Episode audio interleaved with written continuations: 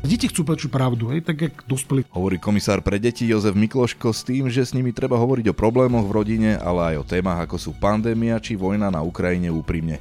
Úzkosti rodičov sa tak či tak prenášajú aj na ne, preto je dôležité sa ich snažiť aj upokojiť, pomôcť im to spracovať. Ak sa cítia ohrozené, hľadajú útočisko na internete. Na druhej strane psychické zdravie detí je priamo úmerné tomu, ako dlho na webe sú. Úrad komisára sa pýtal 12-ročných školákov na ich obavy či vzťahy. Zistil, že 93% slovenských siedmakov vníma, že deti ohrozujú duševné problémy. Čo nás prekvapilo naozaj teda, že až tak výrazne sa deti boja rozpadu rodiny, to nás naozaj to nás veľmi prekvapilo. A samozrejme to, čo nás prekvapilo, také tie bazálne strachy detí, že deti sa dostajú do stavu, že sa boja veci, ktoré sú reálne není takou hrozbou, ale sa o tom veľa rozpráva, ako napríklad ten hlad, strach zo smrti a tak ďalej. Komisár pre deti opätovne vyzýva politikov na zavedenie príspevku na bývanie, respektíve príspevku pre krízové situácie rodín. Aj z aktuálneho prieskumu vyplýva, že strach zo straty bývania je u detí hneď druhý po obave z odlúčenia jedného alebo oboch rodičov.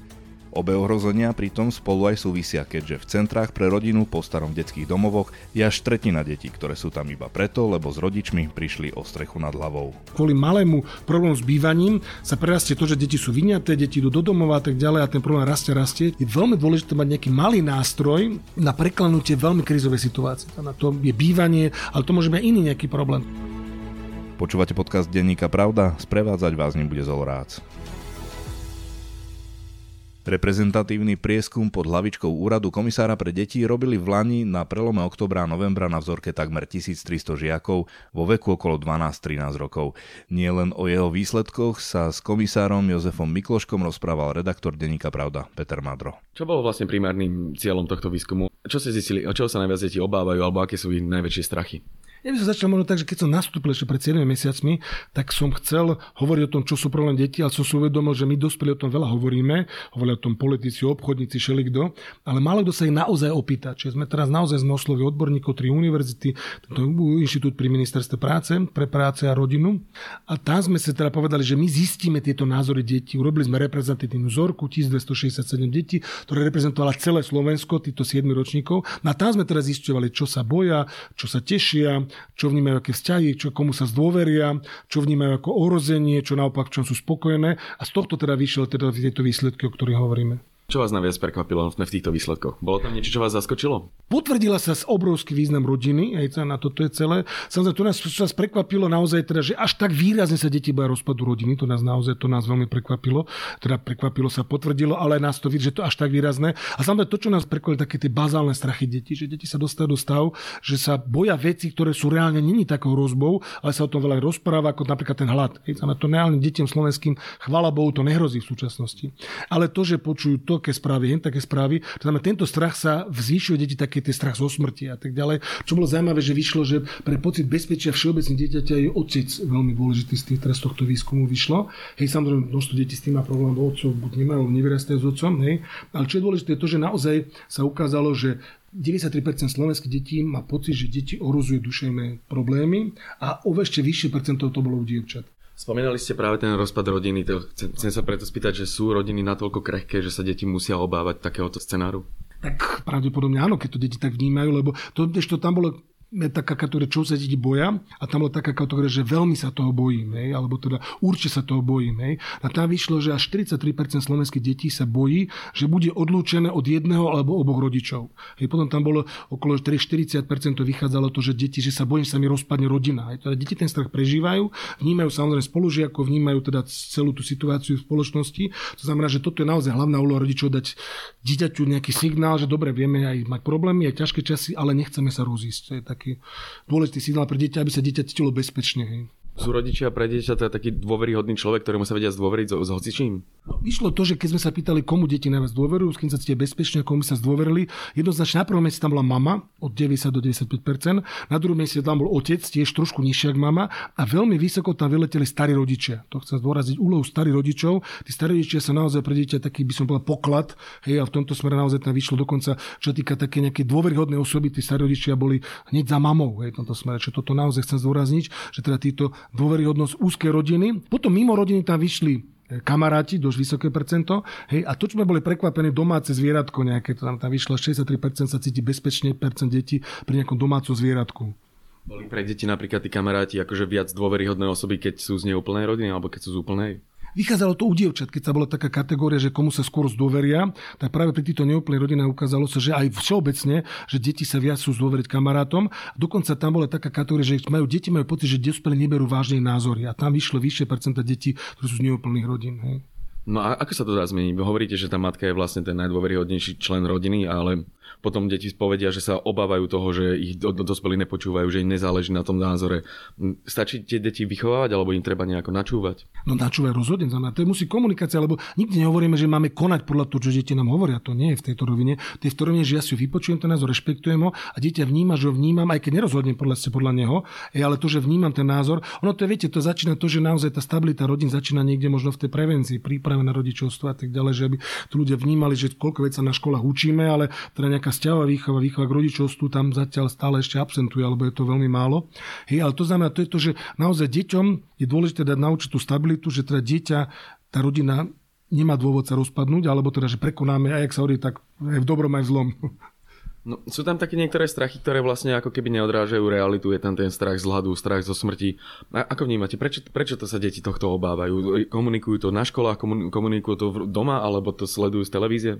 Ja myslím, že to všetko spolu. Hej. To sme tam priamo neskúmali, že odkiaľ ten strach prichádza dieťaťu, ale ukázalo sa, že tam bolo, že tam vzniklo veľk, až dokonca ten strach zo smrti bol na treťom mieste. Hej. Znamená, a keď sa pýtali deti, čo deti najviac ohrozuje, tak hlad tam vyšiel až dokonca 93% detí si myslí, že deti ohrozuje hlad. Hej. Čo samozrejme nie je adekvátne slovenský problém, pretože na Slovensku naozaj sú deti, ktoré sú ohrozené hladom, ale to je maličké percento. Hej. Znamená, naozaj tie najchudobnejšie oblasti a tak ďalej. A čo chcem povedať, to znamená, skôr to ukazuje, tak ako ste naznačili, že deti počujú problémy z rodine, z médií, hlavne z internetu, lebo tam vyšlo taký veľmi alarmujúci údaj, že spolu deti ak sa teda tie kategórie neprekrývajú, čo predpokladám sa neprekrývajú, tak videohry, e, teda e, internet, to znamená sociálne siete a potom všetky možno tieto ďalšie komunikácie, e, hlavne hranie hier, deťom viac ako 5 hodín trávia až polovica slovenských detí. To znamená, že ten internet je dôležitý zdroj a tam sa ukázalo naozaj, že tie dopady často používania internetu sú dosť zlé, hej, tomto spred dokonca sa ukázalo, to súvisí s dušeným zdravím. Čím viac sú na internete, tým negatívnejšie emócie. To dokázala nedávno talianská pediatrická spoločnosť, že či oni to dokázali smerom k depresii. Čím viac času na internete, tým horšie depresie u detí sú. To znamená, že tieto súvislosti tam sú, deti nasavujú informácie a teraz z toho vyplýva, že deti to nevedia spracovať, to je teda výzva nám dospelým, len taký príklad, že chceme hovoriť s politikmi, aby nejaký vymysleli nejaké detské prejavy, aby to detskou rečou povedali deťom, čo tápi. Vidia vojnu, vidia epidémiu, vidia samozrejme ekonomické problémy výrazné, tak samozrejme sa boja, pretože sa doma o tom hovorí, prišiel som prácu, hej, toto, zomrel mi starý otec, zomrel toto, to znamená, tej, samozrejme vidíme, ak sa zomiera, komunikujú s ukrajinskými deťmi, ktorí prišli z prostredia, ktoré je veľmi komplikované, hej, samozrejme vieme to vojnové prostredie, aké je. A toto im treba pomôcť pracovať a si mi rozprávať o tom, ako to vlastne reálne je. No ale je to veľmi taká zložitá úloha pre politikov, lebo tie tlačovky bývajú často na veľmi zložité témy. Ťažko sa tým, tým deťom dá priblížiť vôbec taká téma, ako je vojna alebo ako je pandémia. To určite to znamená, že ako naozaj je to otázka možno také, že najspeciálny priestor na to, čo je špeciálnu tlačovku, alebo to by malo byť niečo špecifické. Ja viem, že si teda na bežnej, samozrejme oni riešia za veci, ktoré sú. Ono viete, to je to, že my akým spôsobom máme pocit, že teda dospelí, samozrejme to musíme pre riešiť, a tie deti možno nevnímame to citlivo. Tam však ty počkáš, že ty vyrastieš, že tak ďalej. To znamená, toto nie je celkom tak. Tie deti potrebujú adekvátne odpovede na svoje otázky. A vyšlo to súvisie s tým, že mám pocit, že dospelí neberú vážne moje názory, že málo komunikujeme s deťmi. Tam, tam je tie, toto nebolo pri tom nášho výskumu, a tuto vyšlo celkom pozitívne, tie relatívne veľa času strávia s, rodičmi, ale tie iné výskumy aj zo sveta hovoria, že do, dospelí žalostne málo trávia času s rodinami. A tam vyšlo najmenej trávia, samozrejme to je logické, pretože jednorodičovské rodiny majú komplikovanú ekonomickú situáciu, všetko, ale tam to vyšlo, že najmenej času trávia tieto rodiny s deťmi svojimi.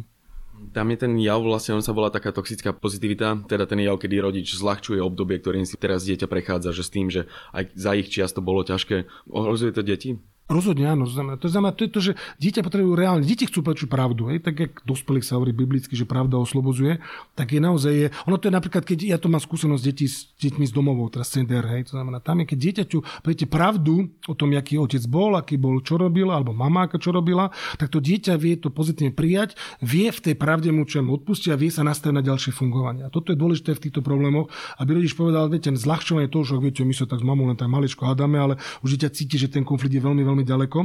Toto je dôležité naozaj to, že dospelé, to ukazuje iné psychologické výskumy, deti citlivo vnímajú problematiku dospelých od najútlejšieho veku. Deti sú fantastickí pozorovatelia a keď máme pocit oni, že my sme sa veľmi so ženou povadili a dieťa si to nevšimlo, tak sme vo veľkom omyle.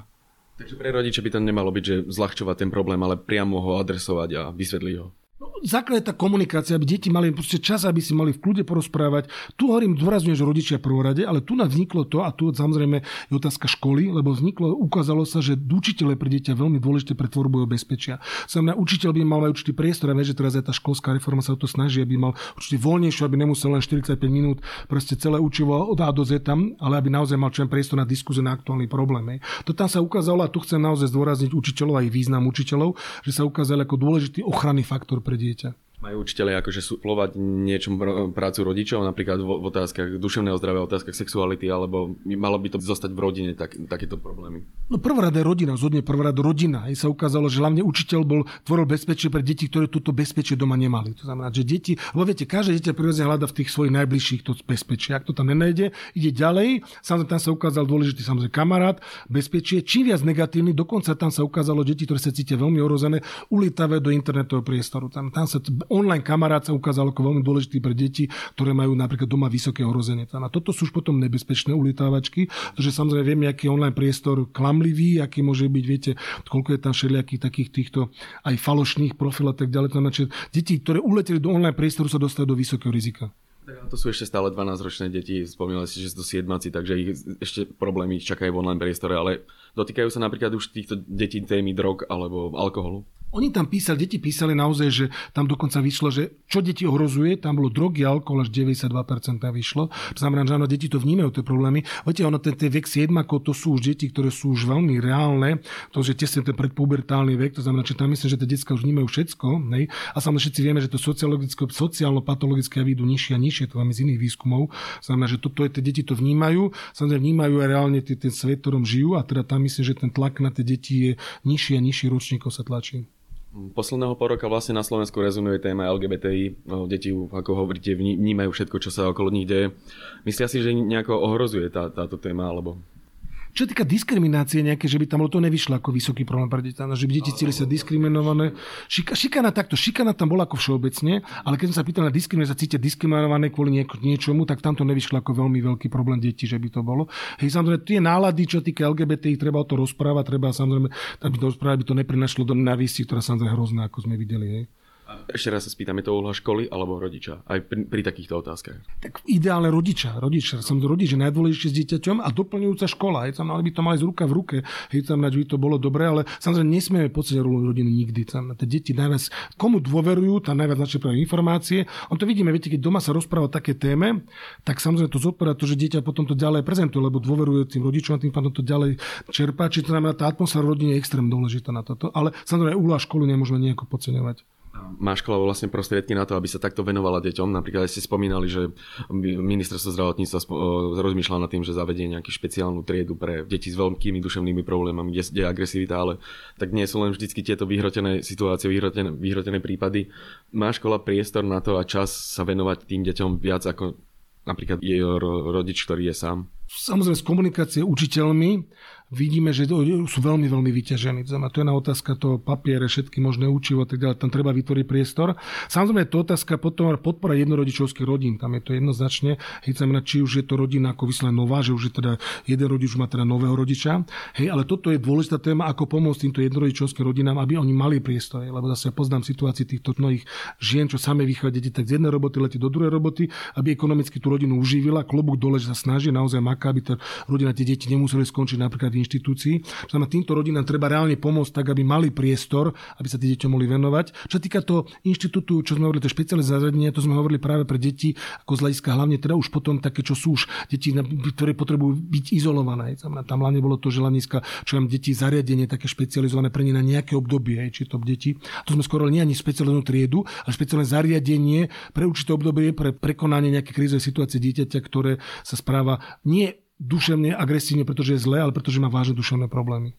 Je takýchto detí veľa na Slovensku? Odhadujeme, že minimálne jedno zariadenie by sa mohlo uživilo. Hlavne sa to týka to problém detských centier pre deti rodiny, to znamená teda detský domov postavnú, pretože tam skutočne sú deti, ktoré už nezvládajú ani na psychiatrii. To znamená, že oni po psychiatrii po dvoch, troch týždňoch vrátia, že oni už nezvládajú. Mal zvládnuť vychovateľ, ktorý má 10 ďalších detí tam. Hej, to znamená, že to je naozaj vážny problém. Sú také deti, ktoré my teraz hovorím, máme pracovnú skupinu ministerstva zdravotníctva k tejto téme. Ako vytvoriť, lebo to speciálne zariadenie je nutné. Ja odhadujem, že nejakých 20-30 detí na Slovensku by sa okamžite našlo. Spomínali ste, že podporu osamelých rodičov je tam niečo, čo môže štát vlastne pre nich spraviť, napríklad príspevok na bývanie alebo lacnejšie obedy v školách? To je téma, ktorá naozaj, možno keď tak všeobecne poviem, čokoľvek investujeme do dieťaťa, sa nám veľmi, veľmi vráti. Akože detstvo je naozaj základ všetkých, to veľký psychiatr profesor Freiberg, že detstvo je základ budúcich duševných problémov, respektíve duševného zdravia. Hej, a tu už platí aj v prenatálnom období, teda dieťa ešte keď je maternici, to všetko teda navnímava. Čo týka tejto konkrétnej témy, z inej strany to prídem, v centrách pre deti a rodiny, teda v detských domovoch, je 20 až 30 detí kvôli tomu, že ich rodičia stratili bývanie. Čo je veľmi, veľmi zlý fenomén a veľmi veľmi zlý fakt. Znamená, ten príspevok na bývanie aj pre jednorodičovské rodiny, ale aj pre, napríklad pre mnohodetné rodiny je veľmi, veľmi dôležitý. Nedávno mal nejaký prípad, že kvôli nejakých 200-300 eur nejakom dlžom na nájom hrozilo, že 5 detí pôjde do detského domova, rodičia na ulicu. Čiže nenašiel sa, potom samozrejme našiel niekto, to ten prikryl tento obdobie a deti nemuseli ísť, ale tento problém častý, že kvôli malému problém s bývaním sa prerastie to, že deti sú vyňaté, deti idú do domova a tak ďalej a ten problém rastie, rastie. Čiže ten príspevok na bývanie je veľmi dôležitý fenomén. V Čechách ho už majú a teda je naozaj my veľmi teda apelujeme na ministerstvo práce, aby u nás zaviedli na príspevok na bývanie na preklenutie nejakej problémovej situácie, aby rodina preklenula tú situáciu a sa mohla ďalej normálne fungovať. Ale štát toto riešenie ešte zatiaľ neponúka. Odborníci ho vlastne vyzývajú politikov, aby to zaviedli. Ako sa na to pozeráte, že to ešte tie rodiny nemajú túto možnosť podporiť? Tak ono to môže, ja to vnímam tak, že ako ja myslím, že vôľa politikov je, zase by som ich už ako, nez, ako neznevažoval, ale samozrejme tie nové a nové problémy vznikajú. To znamená, že teraz vznikla utečenská vlna, pandémia, ekonomika, energie teraz je dopredu. By som možno tak všeobecne povedal, že je veľmi dôležité mať nejaký malý nástroj, na preklenutie veľmi krizovej situácie. To, na to je bývanie, ale to môže byť iný nejaký problém. To znamená, rodina sa, lebo to sa môže stať, že naozaj kvôli malému problému dieťa sa rodina rozpadne a teda keď to poviem, len príklad tých 5, 5 detí, čo hrozilo vyňať kvôli 200 eurom, tak tých 200 eur, keď sa našlo, super. Keby sa nenašlo, tak tie deti stoja ročne stát v detskom domove v centre pre deti rodiny 100 tisíc eur tam na dieťa dneska stojí ročne, čo nie je kritika Centra pre deti rodiny, ktoré robia kvalitnú prácu, ale reálne to dieťa v tom Centre pre deti rodiny stojí ročne 20 tisíc eur. To znamená, keď to zrátate 5-6 detí, tak viete, to znamená, či tieto prepočty treba začať robiť. Samozrejme, tu je veľmi dôležitá úloha samozprávy. Tu chcem naozaj zdôraziť teraz nové voľby nových primátorí. S nimi o tom hovorili, lebo samozpráva je v tom nezastupiteľná v tej prvotnej podpore rodiny. Tak zažívame hektickú dobu, pandémia, utečenecká kríza, energetické zvyšovanie. Toto vplýva nie len na deti, ale aj na dospelých. Ako to vnímajú deti, keď ich rodičia sú v úzkostných stavoch alebo potrebujú psychologickú pomoc? To je nad rámec nášho výskumu, ale na druhej strane ukazujú viaceré iné psychologické výskumy. Deti nasávajú túto úzkosť rodiča. Deti nasávajú, to znamená už v útlom veku, ako som hovoril, naozaj sú dôkazy o tom, že už prenatále depresie vznikajú deti, ktoré naozaj máte, ktoré mali vážne partnerské problémy. Deti sa narodila v určitou prenatálnou poznatálnou depresiou.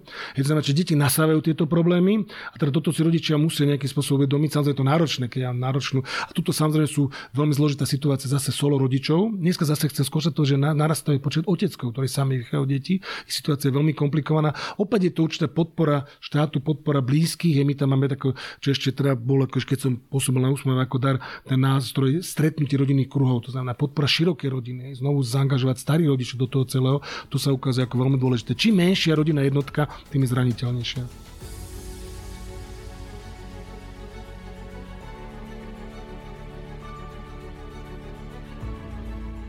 Sme v závere. Počúvali ste podcast Denníka Pravda, ktorý pre vás pripravil Peter Madro a Zolorác.